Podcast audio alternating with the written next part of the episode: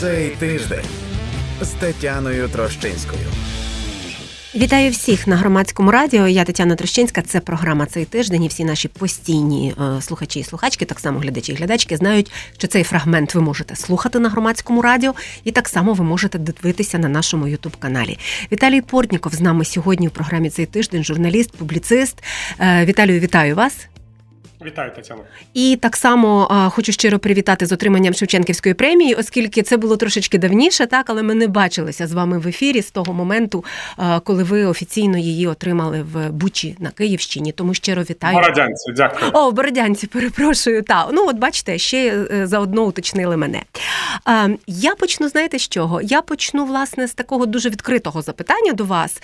А, з вашої точки зору, головна тема, яка можливо така важливіша за інші або визначальніша, з якої би нам варто почати цього тижня? Яка я думаю, є е, важливі події. Це візит державного секретаря Сполучених Штатів до Києва. Це найважливіші події. Як на мене. давайте тоді з візиту. Візит був не оголошений. А візит був цікавий тим, що державний секретар пробув більше ніж один день, та тобто він ночував е, в Україні.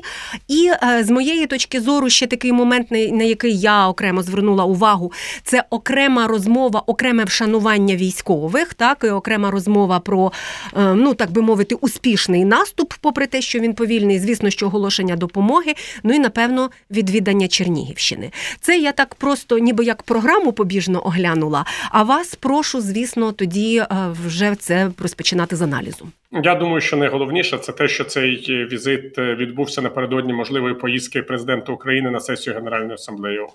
Ми прекрасно розуміємо, що ця поїздка потребує посамперед узгодження зусиль, узгодження зусиль між Сполученими Штатами і Україною, тому що це ж не просто президент буде виступати на сесії Генеральної асамблеї Організації Об'єднаних Націй і говорити про те, е, що Росія продовжує свої агресивні дії проти нашої країни. Це ще й е, важливі двосторонні контакти, тому що ми розуміємо, що справжня політика вона відбувається не під час виступів у сесійних залах е, міжнародних організацій і парламентів. Справжня політика, професійна політика завжди відбувається відбувається за лаштунками таких е, виступів, і важливо, щоб керівники тих держав, які досі вважають за потрібне спілкуватися з Москвою, які підтримують з нею економічні зв'язки, що вони усвідомлювали наскільки небезпечною є продовження цього годування тигра, який готовий до подальшої дестабілізації ситуації в світі, так що це має бути узгодження позиції, і е, це має бути так чи інакше демонстрацією того, що Сполучені Штати і Україна, незважаючи на готовність президента Росії Володимира Путіна проводити багаторічну війну на виснаження України, не збираються капітулювати перед е, бажаннями російського президента та його співвітчизників.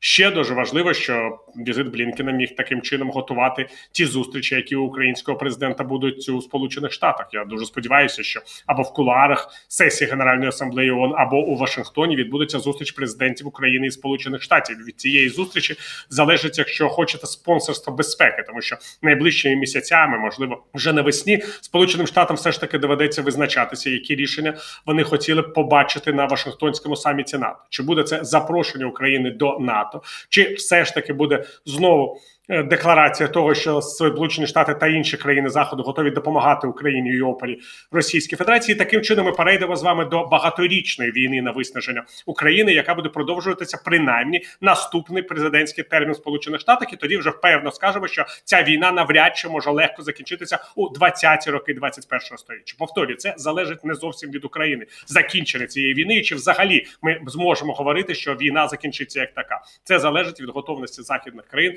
ухвалювати ухвалювати нестандартні рішення. Це залежить е, від того, ким вони нас хочуть бачити вічним театром воєнних е, дій, на якому буде відбуватися поступове послаблення Росії ціною існування України як суверенної держави е, і нації, або ж країною, яка отримує гарантії безпеки від Сполучених Штатів, і таким чином отримує, хоча б шанс зберегти велику частину свого населення на землях його історичного проживання. Ми вже зараз наближаємося до ситуації, коли кількість українського населення може після війни оцінюватися в 20-25 мільйонів людей. Але ми розуміємо, що кожний новий місяць, а, тим більше рік війни, буде відбирати у нас по мільйону, по кілька мільйонів. Врешті-решт Україна на будь-якій території, яку звільнять наші війська, перетвориться на маленьку східну європейську державу без будь-яких реальних шансів на вплив на економічну і політичну ситуацію в Європі, принаймні найближчими десятиріччями. І це теж вибір, вибір наших союзників, тому що українська армія може боротися за відбування своїх територій, але Росія може захотіти заплатити будь-яку ціну власних громадян і власного економічного розвитку заради знищення української небезпеки. І це треба сказати теж є об'єктивним, тому що існування незалежної України є ключом до невідновлення Російської імперії у її кордонах 1991 року, тобто кордонах радянського союзу. Якщо в Росії дійсно існують настрої на необхідність повернення до цих кордонів, і неіснування України, перемога над нею є головною екзистенційною метою не тільки Володимира Путіна, але й всього російського народу, і президент Сполучених Штатів, і державний секретар Сполучених Штатів, і населення західних країн мають усвідомлювати, що росіяни готові платити таку ціну, тому що це їхнє, якщо хочете, історичне імперське бажання. Їм абсолютно все рівно, скільки росіян буде тут поховано в українській землі, аж до того моменту, поки тут нікого не залишиться. І я дуже сподіваюся, що президент України, який сподівався, що ми отримуємо запрошення до НАТО на майбутньому Вашингтонському саміті, буде продовжувати наполягати на цьому рішенні, яке е, так чи інакше, ну хоча б створює невеличкий шанс, що ми побачимо закінчення усього всього жаху.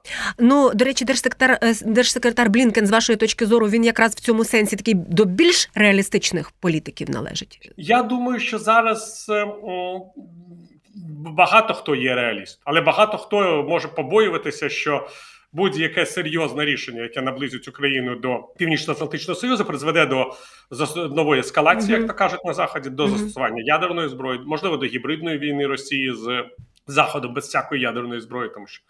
За великим рахунком, якщо чесно сказати, в нинішній ситуації Володимиру Путіну і не потрібна ніяка ядерна зброя.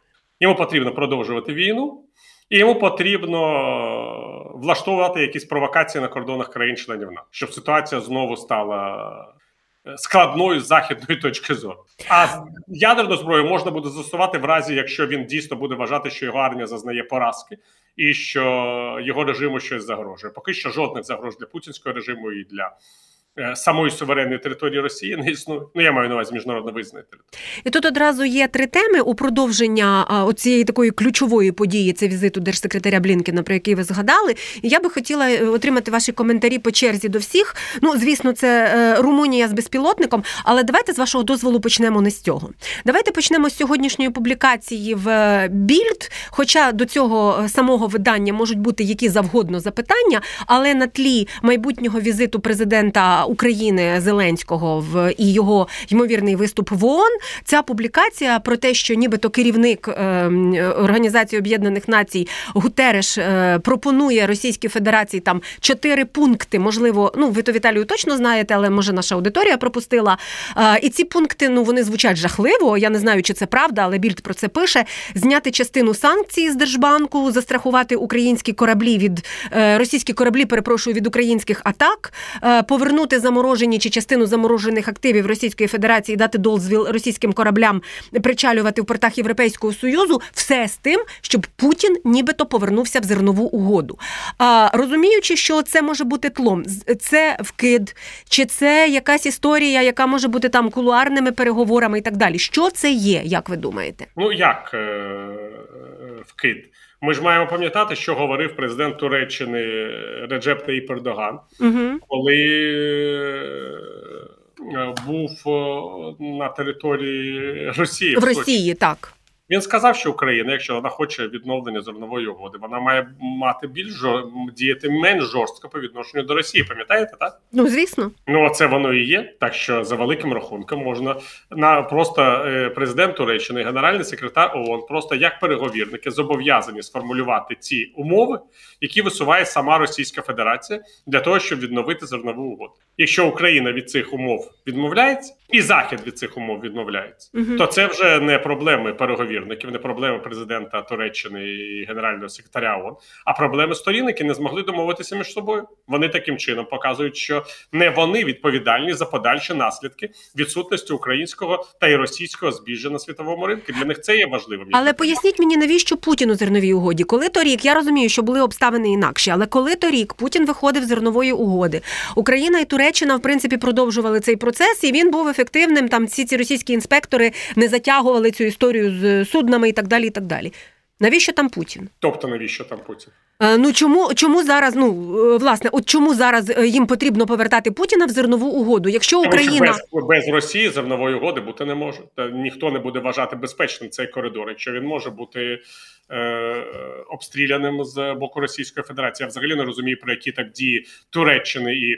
України спільні ви говорите. Тоді Росія оголосила, що вона буде учасником зернової угоди. Вона продемонструвала, що тим кораблям, які е, користуються чорноморським зерновим коридором, нічого не загрожує. Вона а ж зараз, вона ж призупиняла уже раз. Е... а коли призупиняли, то так. фактично і не було ніяких ніяких рейсів. Ну, Рейси то... можливі тільки за умови, якщо всі сторони е, війни готові дати безпеку зерновозам. Тому що, як ви розумієте, мало хто піде за якимось вантажем, знаючи, що він може потонути в Чорному морі, правда? Так. Ну так про що ми говоримо? Звичайно, ця угода можлива тільки в разі, якщо будуть брати участь обидві сторони. До речі, Росія ж вимагає ще й гарантії безпеки для своїх кораблів. Ну звісно, що в разі, якщо це чисто символічний акт. Що в разі, якщо Україна там буде їх атакувати, то хай атакує, але ви заплатите захід, заплатить гроші за українські дії. Ну так хай це ж оце ж ця страховка, про яку нібито йдеться. Це ж вона і є, очевидно. Звичайно, звичайно.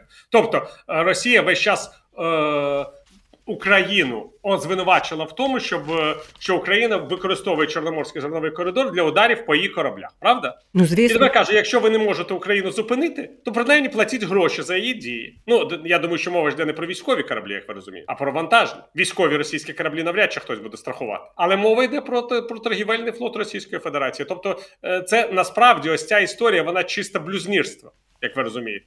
Угу, звісно, що. але дійсно у зв'язку з санкціями російські кораблі не так просто застрахувати. Росія вимагає, щоб від цього бойкоту і, і флоту відмовились. Це ж не не тільки в цьому сенсу цього цього. Там ще ідея про повернення у Росії грошей заморожених в європейському та, Союзі. Та, там ідея повернути активи, звісно. Це важлива річ, що ніяких активів на відновлення України не може російських іти. Що ви маєте чітко зрозуміти, що наші гроші це наші гроші. Ви віддаєте нам наші гроші, а ми продовжуємо знищувати цю Україну, не побоюючись, що ми потім заплатимо за її відновлення, навіть якщо уявити собі найгірший варіант, out що територія України не стане територією Російської Федерації. А якщо стане, ну так ми витратимо ці гроші з європейських активів на те, що побудуємо нові Маріуполі на місці зруйнованих українських міст і селищ. Ну це повний цинізм, і це абсолютно дурне питання з мого боку буде так. Але тобто ця ситуація в розвитку, тобто вона цілком може бути, от вона тривати може тривати, і власне Гутереш її може підтримувати як генеральний секретар ООН, так і Ердоган може і Ердоган може і підтримувати, але шансів на те, що ця історія закінчиться якимось результатів мало, uh-huh. тому що для того, щоб вона закінчилася якимось результатом, потрібна не тільки думка генерального секретаря ООН і президента Туреччини, скажімо,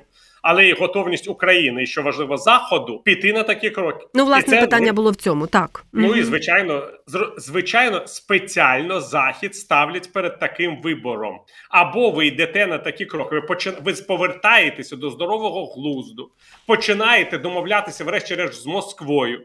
Або ви розумієте, що буде рано чи пізно голод на глобальному півдні, тому що ціни на зерно будуть збільшуватися, що буде величезна міграційна криза, і що ви всі втратите стабільність. А ті, хто будуть ухвалювати зараз рішення, владу, ось обирайте. Або ваші партії, ви самі зберігаєте владу в своїх країнах, стабільно розвивається більш-менш Європа, або рано чи пізно прийде до влади альтернатива для Німеччини, поховається Європейський Союз і домовиться з Путіним вже на тих умовах, які Путін буде висувати, набагато кращих ніж зараз. Путін нічим не ризикує. Він готовий перечекати, як відомо. У Путіна є час. А чи є час у Олафа Шольца, це Еммануеля Макрона? Це велике питання. Путін готовий домовлятися з лідером альтернативи для Німеччини і Марін Ліпен, які можуть прийти до влади на тлі нової міграційної кризи в Європейському Союзі. Йому то що він всіх попередніх пересидів і цих пересидів. Якщо увага не помре, і це теж питання часу. Тому чому Путін діє так настирливо? Тому що він розуміє, що йому вже не 50 років. Що у нього є 10 років для того, щоб повністю знищити колишні радянські республіки, повернути Росії сферу впливу у Центральній Європі і знищити Європейський Союз. Він хоче увійти до історії Росії як новий великий цар, як Петро І чи Катерина II, якими так замилувався Папа Римський. А що для цього потрібно? Звичайно, ліквідація України і вигнання. Прихильників українського національного проекту з ісконних руських земель це тільки перший крок. Потім буде ліквідація всіх інших колишніх радянських республік, повернення Росії до тих кордонів радянського союзу 91-го року, вимога е, усунення новітніх російських е, західних озброєнь з території нових країн-членів НАТО, колишніх членів Варшавської угоди, тобто повернення. Е, до сфери впливу е, до 1991 року, ну і розвал Європейського союзу. І коли Путіна занесуть в мавзолей, то він буде е, похований як президент єдиної суперпотуги, яка є на європейському континенті, і будуть три суперпотуги в Азії: Китай, в Європі, Росія, ну і там в Північній Америці якісь там незрозумілі люди. Оце його мрія. Оце він хоче це зробити. Тобто багатополярний світ на трьох. Тобто, виходить, що Ердоган е, з'їздив до Путіна, послухавши його вимоги, і що і це все? Ну а що він може зробити? Він може тільки ці вимоги передати передати далі. Передати далі.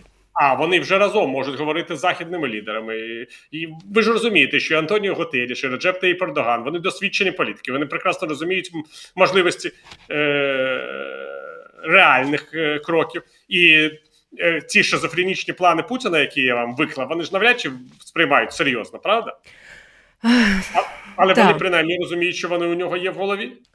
Петрохан же не випадково сказав своїм журналістам, коли відлітав з Сочі до Анкари що ніяких перспектив закінчення війни так. не проглядається. Не проглядається. Ці слова, звісно, що, були. Так? Що Путін сказав, Реджеп, я буду воювати з ними стільки, скільки буде потрібно часу, щоб їх знищити. І навіть не турбуйся про мене. В мене ще багато часу. А от чи є в них час? Це велике питання. Подивимось. Ось я думаю, це, це, це абсолютно просто прозвучало. Може навіть з цифрами в руках. Ось дивись, вони мобілізують стільки, ми мобілізуємо стільки. стільки там, ми виробимо от, стільки в місяць. От такого, там. року, от такого року у них це закінчиться. Ось наші ракети, от їх стільки, от ми зруйнуємо стільки. Бачиш, приблизно на 2028-30 рок ми, рік ми виходимо з е, пустели замість цієї України. Вона тобі потрібна взагалі. Це ну, проста розмова людожера з е, візитером, який готовий розмовляти з людожером. Ну, що говорити.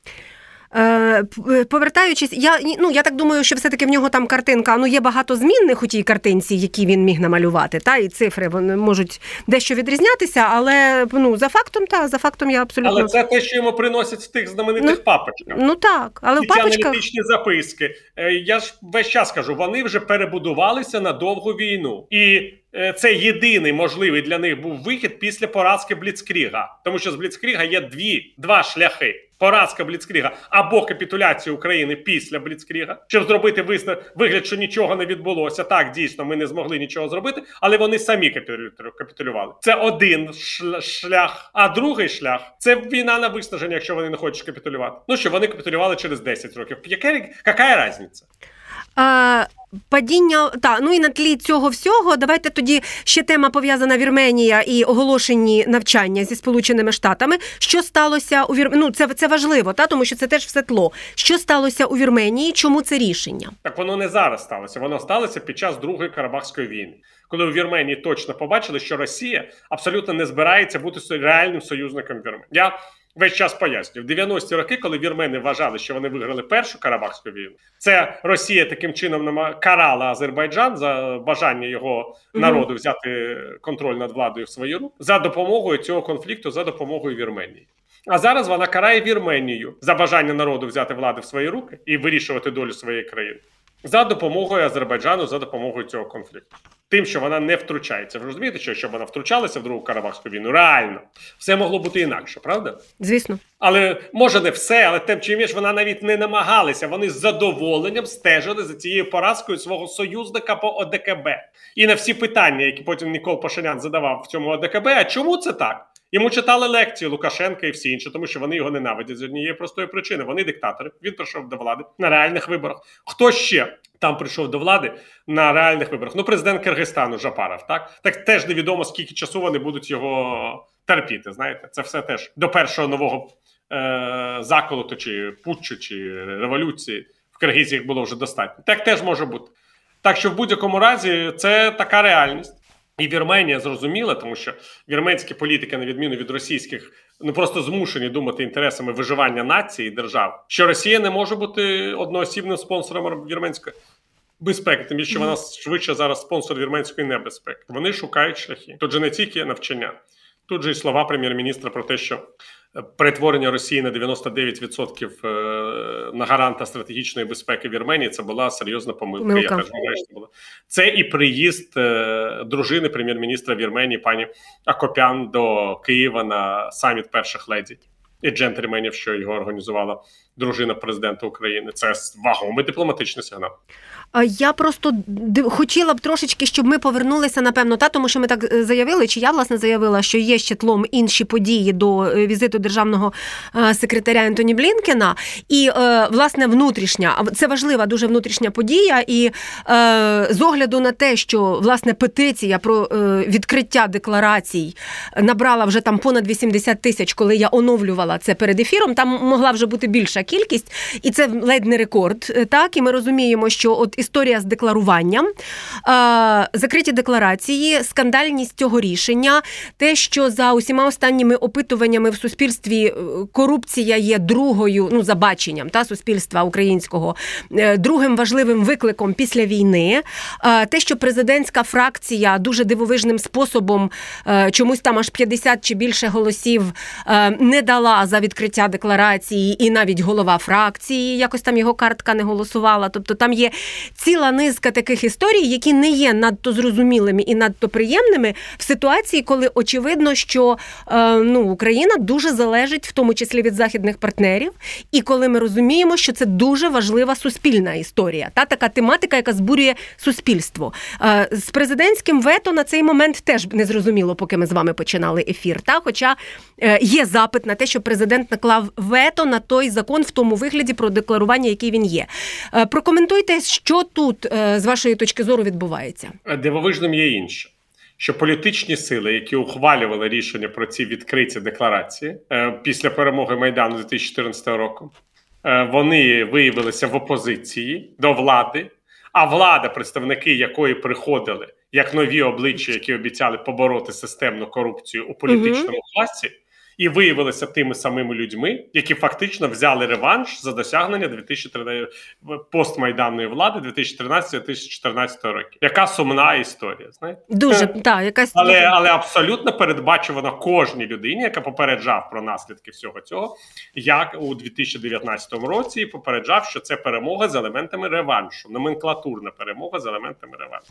І якщо ця номенклатурна перемога з елементами реваншу прикривається так званими новими обличчями, то тим гірше для виборців, які купуються на обгортки, навіть не намагаючи зрозуміти, що в середині е, самої е, самого пакунку. Ну як то мовиться, бачили очі, що купували.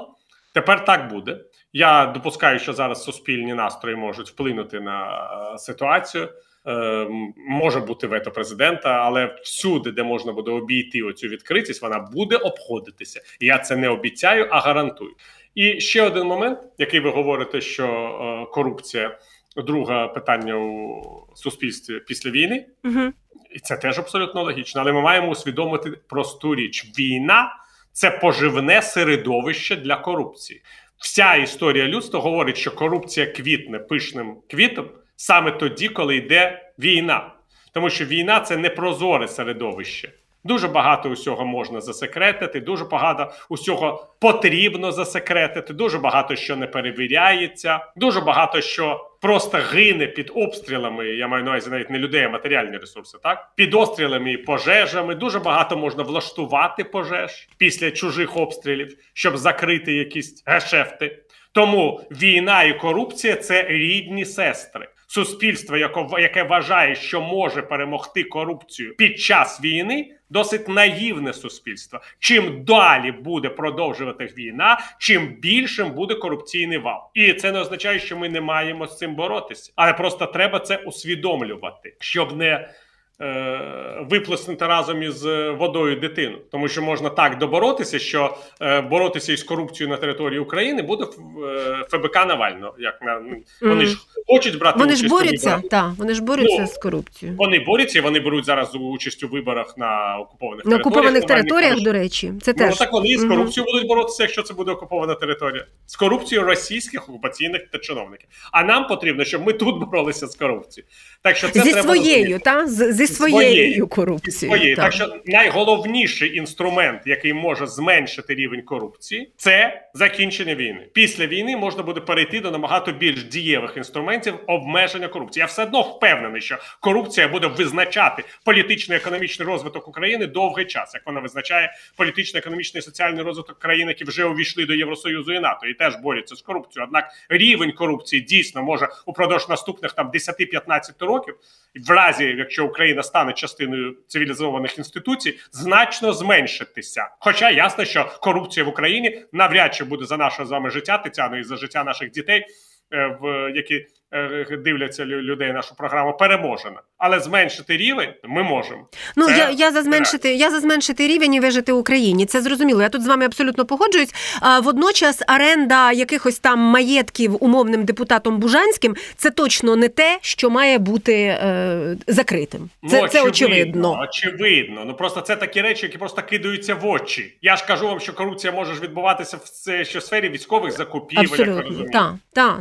Таких речах. Ну не така очевидна, не така очевидна Так, яку дуже важко дослідити до кінця. А коли починаєш досліджувати, цю інформацію разом із тобою отримує ворог про те, що, як, де, чому. Е, Це теж реальність, але те, що корупція, яка не має ніякого відношення до воєнної сфери, має бути прозорою, так мовити, і можливість і суспільство має чітко знати своїх героїв під час війни, тому що це єдиний інструмент впливу на владу в ситуації, коли можливо ми на протязі майбутніх років не дочекаємося виборів. Отут багато хто говорить, що будуть вибори. Вибори можуть бути тільки якщо закінчиться війна. Будь-які інші вибори, навіть якщо влада спромо- буде спроможна їх провести, це не вибори будуть. Ну воно буде не виглядає. Воно власне зараз не виглядає, що влада хотіла б їх проводити. Ну, в будь-якому разі це буде плебісцит на схвалення повноважень президента України і депутатів чини депутатів від правлячої більшості. Плебісцит. Тому що не може бути виборів без конкуренції, не може бути конкуренції під час війни. Це будуть такі вибори, як в Росії. Я сподіваюся, що їх не буде. Але в будь-якому разі, якщо ми погоджуємося, що вибори вільні можуть бути тільки після війни, тому що будь-які вибори під час війни вільними не вважаю, і виборами не вважаю, і не буду навіть мене навіть гадки не буде брати участь в таких виборах. Так е, реальна прозорість боротьби з корупцією це єдиний інструмент впливу на владні коридори. Інших інструментів українського суспільства немає, і можливо у найближчі осяжні роки не з'явиться. Віталію, але от е, і знову ж таки розумію всю наївність свого запитання, але ну я дивлюся, це ж ці так звані нові обличчя, чи частина з них нові, а частина так звані нові обличчя. Е, люди, які велика частина не з системи. Я розумію, що там хтось щось накрався, вони хочуть це приховати і так далі. Ну але президент він має розуміти, тому що він безпосередньо веде переговори з західними партнерами. Він бачить. Реальну ситуацію в країні на цифрах, так як ми говорили про Путіна, так точнісінько президент Зеленський бачить на цифрах реальну ситуацію, ступінь залежності від західної допомоги. Скільки ще можна платити бюджетникам, якщо умовні там американські е, платники податків не виділять ті чи інші кошти на допомогу, і так далі, і так далі. І на Скільки, не скільки. Ну так, не скільки. Власне, і він це все бачить. Він розуміє, що це є. І я розумію, що там м, монобільшість чи що воно. Але ну це ж очевидні речі. Вето, і нехай ну припиниться це все. Я не можу вам сказати, як буде діяти президент в цій ситуації. Ну я знаю, але обуритись ми можемо. Буритися можемо, але президент живе в власній логіці прийняття рішень, і ця логіка не завжди передбачувана. Ну будемо сподіватися, що вона буде на користь Україні, тому що це якраз тут речі пов'язані дуже ну такі теж теж виживальні, я би сказала. Вибори на окупованих територіях. Ви їх згадали. Ну бодай побіжно. Я теж би я теж вважаю, що їх варто згадати, тому що це якраз у тій логіці, та про яку ви говорили. Путін робить, що він робить, тому що вони внесли в свою конституцію ці наші регіони, і все. І от е, і продовжує він. Ми продовжуємо, да. Так ніби нічого не сталося. Ви знаєте, я думаю, що вони, чесно кажучи, все ж таки ідіоти. От я весь час думаю: от 2014 рік, легітимний президент в лапках Янукович, так? Якщо б вони оголосили легітимну Україну в е, Симферополі, а потім е, в Донецьку і Луганську, перевезли туди Януковича, Азарова, Пшонку і всю цю компанію, оголосили б, що там легітимний уряд України, а в Києві нелегітимний. Вони б створили дві України, так? І дуже було примушували багато країн визнати, що легітимний уряд України знаходиться в Донецьку, а не в Ну, це, Києві. та, вся ця пшонка і всі ці батони золоті. Та, Та, створили та. це весь громаді... реальний громадянський конфлікт. Заходу було б дуже важко, тому що президент Янукович би виступав на території України, казав, що його незаконно усунули від влади. На одній території були б одні українські вибори, на іншій інші. Я думаю, що половина депутатів регіоналів би просто втекла б до Донецьку, тому що їм було б куди втікати, щоб бути депутатами. А вони розумієте, вони все ж таки тупі шовіністи. Вони все, що вони бачать, знаєте, вони тягнуть до себе. Донецьк, Луганськ, Мелітополь, Херсон оце все Росія. Ви чули це повідомлення, що половина батьків е, в, на окупованих територіях Запоріжжя обрали в якості першої мови навчання? Звісно, звісно. Ну, яка це яка це до біса Росія? Якщо ви навіть під окупацією не можете людей так залякати, щоб вони відмовилися від власної мови. Так частина ще може боялася, а тобі теж би обрала. Ну, звичайно, інша половина боялася. Мгм. Інша половина боялася. Це половина, яка не боялася, але це не те, що люди, які е, обрали російську мову, що вони цього прагнуть. Ні, вони просто більш перелякані. Але знаєте, тут є ще один момент. Ну вони ж е, тут є оця от оце от відчуття, що ніби росіяни можуть забе- чи от російська окупація може забезпечити там якісь права вибору чи вивчення е, української мови на цих територіях. Ну це ж теж якийсь абсолютний абсурд. Розумієте, це абсолютний абсурд з іншої точки зору. Вони ці території окуповують під гаслом, що там живуть росіяни, Угу. що це Росія. Що вони прийшли допомогти російськомовному населенню, яке пригнічується з точки зору української мови. А тепер виявляється, що половина цього населення вважає себе україномовною і хоче, щоб їхні діти, які живуть в Росії, нібито, і діти вони громадян Росії, правда, щоб вони вивчали українську мову. Тоді виникає питання: а якого біса ви ви їх захищаєте? Від чого? Якщо ви говорите, що нав'язування їм української мови українським урядом це пригнічення, а самі даєте їм підручники української мови, то від чого ви їх захистили? Так це шизофренія. Шизофренія, звичайно, тому що ти з одного боку хочеш сказати це Росія, а з іншого боку, хочеш показати, що ти не такий жахливий, як е, українці, які нав'язують рускоязичним людям свій жахливий е, язик. О, ти не нацист, у тебе все толерантно. І тут виявляється, що в тебе там немає росіян. Тобто в тебе один ідіотський вчинок тягне інший. І один спростовує інший. Це шизофренія, це правда. Тому що якщо в Донецьку просто окупація почалася раніше, ще тоді, коли не було реальних освітних реформ в Україні, там можна було нав'язати людям чужу, чужу мову в якості продовження мови е, освіти. І в Донецькій, і в Луганській областях, хоча ми розуміємо, що більшість населення там це етнічні українці, що там нав'язана російська мова цим людям. Так е, в Запоріжжі і на Херсонщині навіть цього не вдалося зробити. Я ще дивлюся на те, що я собі тут виписувала, та тому що теж з того, що вважаю важливо проговорити, і е, бачу, що звісно призначення міністра оборони з огляду на те, чим було оповито, та оця вся попередня історія. Е, Рустем Умеров став е, міністром оборони цього тижня, назвав свої п'ять пріоритетів. Знову ж таки, скажу для нашої аудиторії, тому що можливо теж пропустили військовий найвища цінність. Як він сказав, це військово військово-центричність, якось так. Формування суб'єктності міністерства, і це дуже важливий пункт формування суб'єктності міністерства та і можливості е, формувати команду або подивитися на ту команду, яка нині є в міністерстві, там безпристрасним оком новим. Посилення і розширення коаліції мається на увазі наших західних партнерів, наступний Рамштайн і так далі. Нульова толерантність до корупції, що логічно. І, от, наприклад, я звернула увагу цей п'ятий пункт. Він дуже важливий. Це розвиток українського ВПК, і це апелює до того, що е, український АПК має ну зрештою, це теж частина нашої надії та на подальшу на подальшу безпеку е, тут поруч із Росією. Е, що ви бачите, е, власне, от на тлі цього призначення, такого, знаєте, можливо, я не знаю, е, дуже багато очікувань у великої частини суспільства. Разом з тим залишається, наприклад, для мене незрозумілим. Так, пан Резніков, він е, ну просто знав, що відбувається в міністерстві, чи він був причетний, куди він їде послом, його відставили. Е, як я Знаєте, я Та? традиційно не коментую кадрові зміни, Угу. тому що я взагалі не вважаю, що це має якесь реальне значення. Ну, ви вже коментуєте, коли кажете, що немає значення. Це Я маю на увазі, що е, кадрові зміни мають е, значення, коли є кілька центрів ухвалення рішень, коли є коаліційний уряд, коли парламент відповідає за формування уряду, співробітничає з президентом, може мати власні погляди на те, як формується блок е, міністрів, які безпосередньо висувається президент. Пам'ятаєте, коли президент uh-huh. України не міг навіть міністр закордонних справ е, затвердити? Так, ну ті коли... часи я пам'ятаю ще. А були часи, коли президент України не міг голову служби безпеки України затвердити. До речі, це був Леонід Кравчук. Mm-hmm. Такі часи теж були. І тоді, значить, шукаються кандидатури, і ми шукаємо логіки в кандидатурі. Коли в центр про ухвалення рішень в державі один, це офіс президента. Офіс України. президента, так. Ну я взагалі не, не вважаю, що це все одно як е, коментувати якісь кадрові зміни на якомусь підприємстві. Ну був один головний інженер, ну став інший на це рішення директора. Директор має повноваження від акціонерів. Акціонери в даному випадку це український народ. Але український народ має можливість змінити директора тільки на президентських виборах, які відбудуться невідомо коли. Е, вплинути на склад парламенту, вплинути на стосунки парламенту з е, офісом вплинути на здатність парламенту формувати уряд. Український народ все одно не може. Він займається іншими справами. Він сам відмовився від цих своїх повноважень по контролю над владою у 2019 році, і звичайно зараз не є е, суб'єктом політичного процесу. Як і парламент не є суб'єктом політичного процесу, як і уряд не є суб'єктом політичного процесу.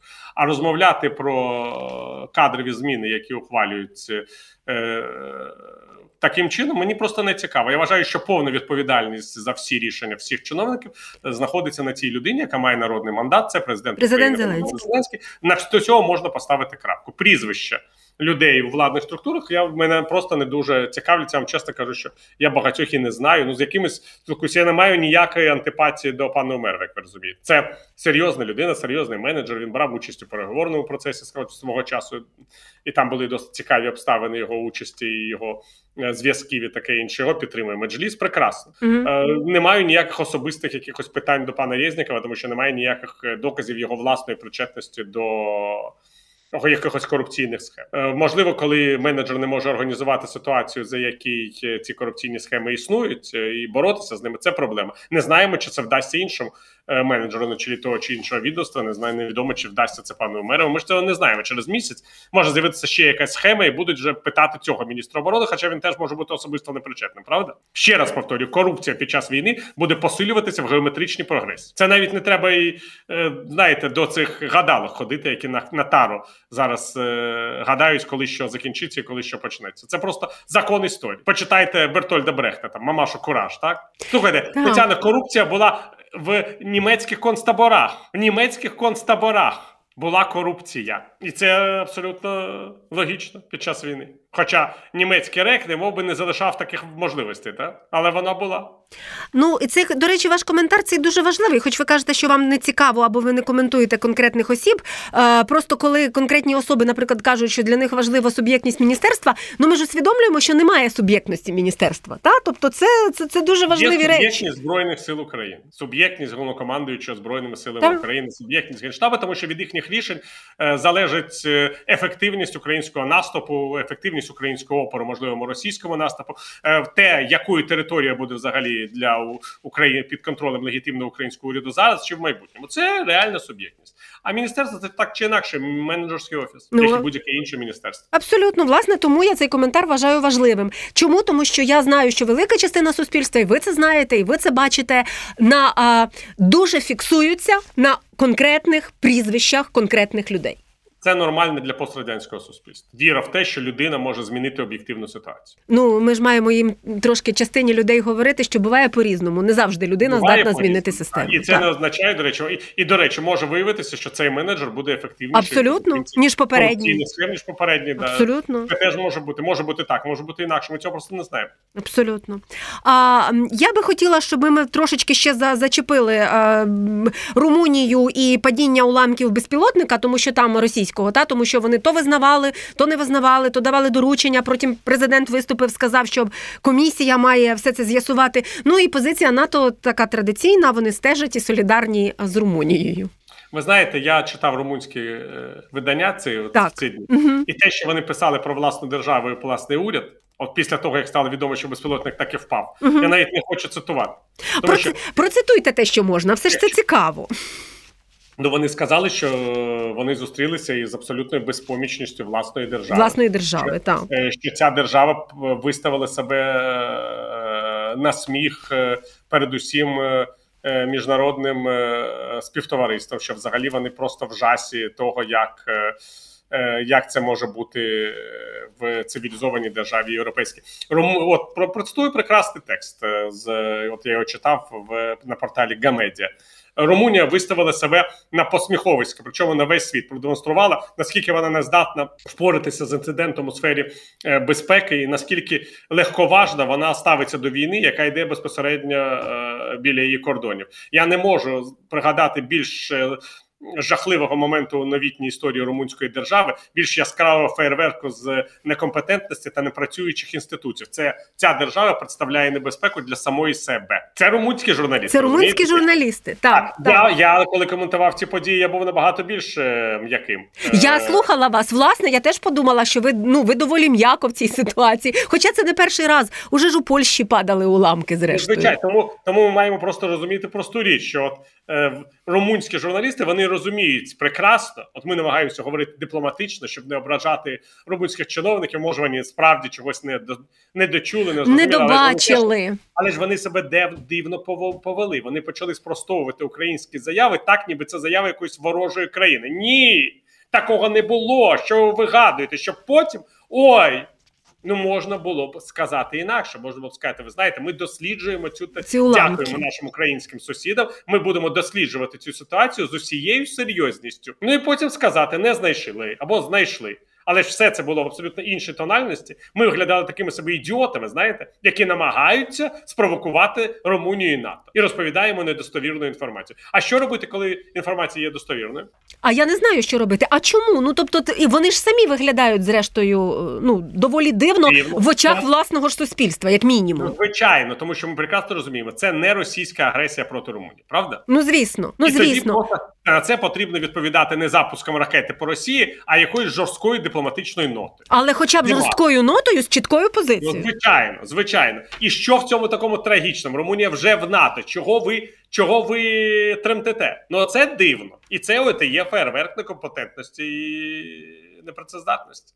І тут так, нічого неочікуваного немає, тому що Румунія чудово знає, де її кордони. Вона прекрасно бачить, куди б'є Росія по яких портах, і розуміє, яка там відстань насправді. Та тобто нічого не очікувано в цій кризі. І вони весь час кажуть, і про цей президент Йоханнес каже, що це. Реальна небезпека. Ну так. я вже не кажу те, що в Румунії є ще інше питання безпеки. Це Республіка Молдова. Це можливі дії Росії на території Придністров'я. Це ж безпосередньо вже стосується безпеки Румунії, майбутнього румунського народу в його двох державах. Ну і напевно е, останнє питання на сьогодні встигаю поставити. Е, ці постійні розмови про офіційне оголошення мобілізації в Росії, яке має нібито бути наступного тижня. Я тут приховано не враховую. Вона є постійна. Вона, до речі, є постійна і в Україні, і в обох воюючих країнах. Це зрозуміло. Але просто йдеться про якесь таке офіційне оголошення. Навіщо воно їм потрібно? Чи може воно бути? Я не знаю. Це якось ще раз легітимізує щось Путіну. Він уже ж і так легітимізований. Не бачу поки що необхідності оголошувати в Росії якусь відкриту мобілізацію. Просто mm-hmm. не розумію для чого, тому що та мобілізація ж не скасована. Ми ж говорили з вами Тетяна. Ну, Указ так. президента Росії про мобілізацію не скасований. Він діє. Мобілізація Вона постійно діюча. Так, так. так. Що який ще зараз указ може ухвалити президент Російської Федерації? Розумієте? Якщо той не скасував мобілізація, про я ви знаєте, підтвердити, що той указ діє. Ну хорошо. Так що я поки що не бачу. Ну я просто маю на увазі від Росії можна чекати всього, що завгодно, ну, але та. логічних підстав я не бачу. Просто я не я не розумію, навіщо тоді ну в чому тоді потреба якоїсь там гучної окремої заяви Путіна. Не знаю, тому що ця вся інформація не базується на якихось е, реальних джерелах. Ми можемо тільки чекати. 10 е, 10 років, як ви сказали, Віталію. Чого ви вважаєте? Добре, все. Оце вже точно на сам кінець. Чому ви думаєте, що 10 років він проживе? Може 12, а може 5? Я кажу вам про його наміри. Він 2030 до 2030 року в них плани по встановленню контролю над колишніми радянськими республіками. Ми це бачили з тих документів. Ну, з тих документів, так. Так, а до 2036 року він має офіційні повноваження президента Росії. Я Так розумію, що він хотів би в 2036 році пересісти в крісло президента ось такої нової союзної Росії, Російського Союзу. Ось це його плани є. Так, а я, а я він може знаєте, він же жива людина, не андроїд, може померти і в грудні 2023 року. Все. На цьому, на цьому ж плани закінчаться. Знаєте, людина людина смертна, як казав колись Воланд е, цьому іншому е, мешканцю патріарших е, пружинка. на увазі. Не, не Сергію Кірієнку, який мав би це повідомити Володимиру Путіну. Він ж там десь живе трамваю, правда, немає, але він рівно на цій скамієчці, де сиділи Волон з Бірльозом, весь час може відпочивати.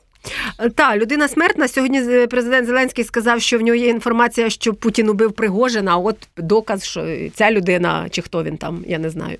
Я допускаю абсолютно, що Путін міг віддати такий наказ. Я думаю, навіть що, що якось він його там довго довго думав про цей наказ. Теж мені проблема. Вбити Пригожина. Ой, який ужас. Та будь-кого вбити для нього, по-моєму, взагалі не є проблемою. Дуже дякую вам, Віталію, що були сьогодні з нами. Нагадую, що Віталій Портніков, журналіст, публіцист в програмі цей тиждень. Дякую вам дуже. Всього найкраще. Все найкраще.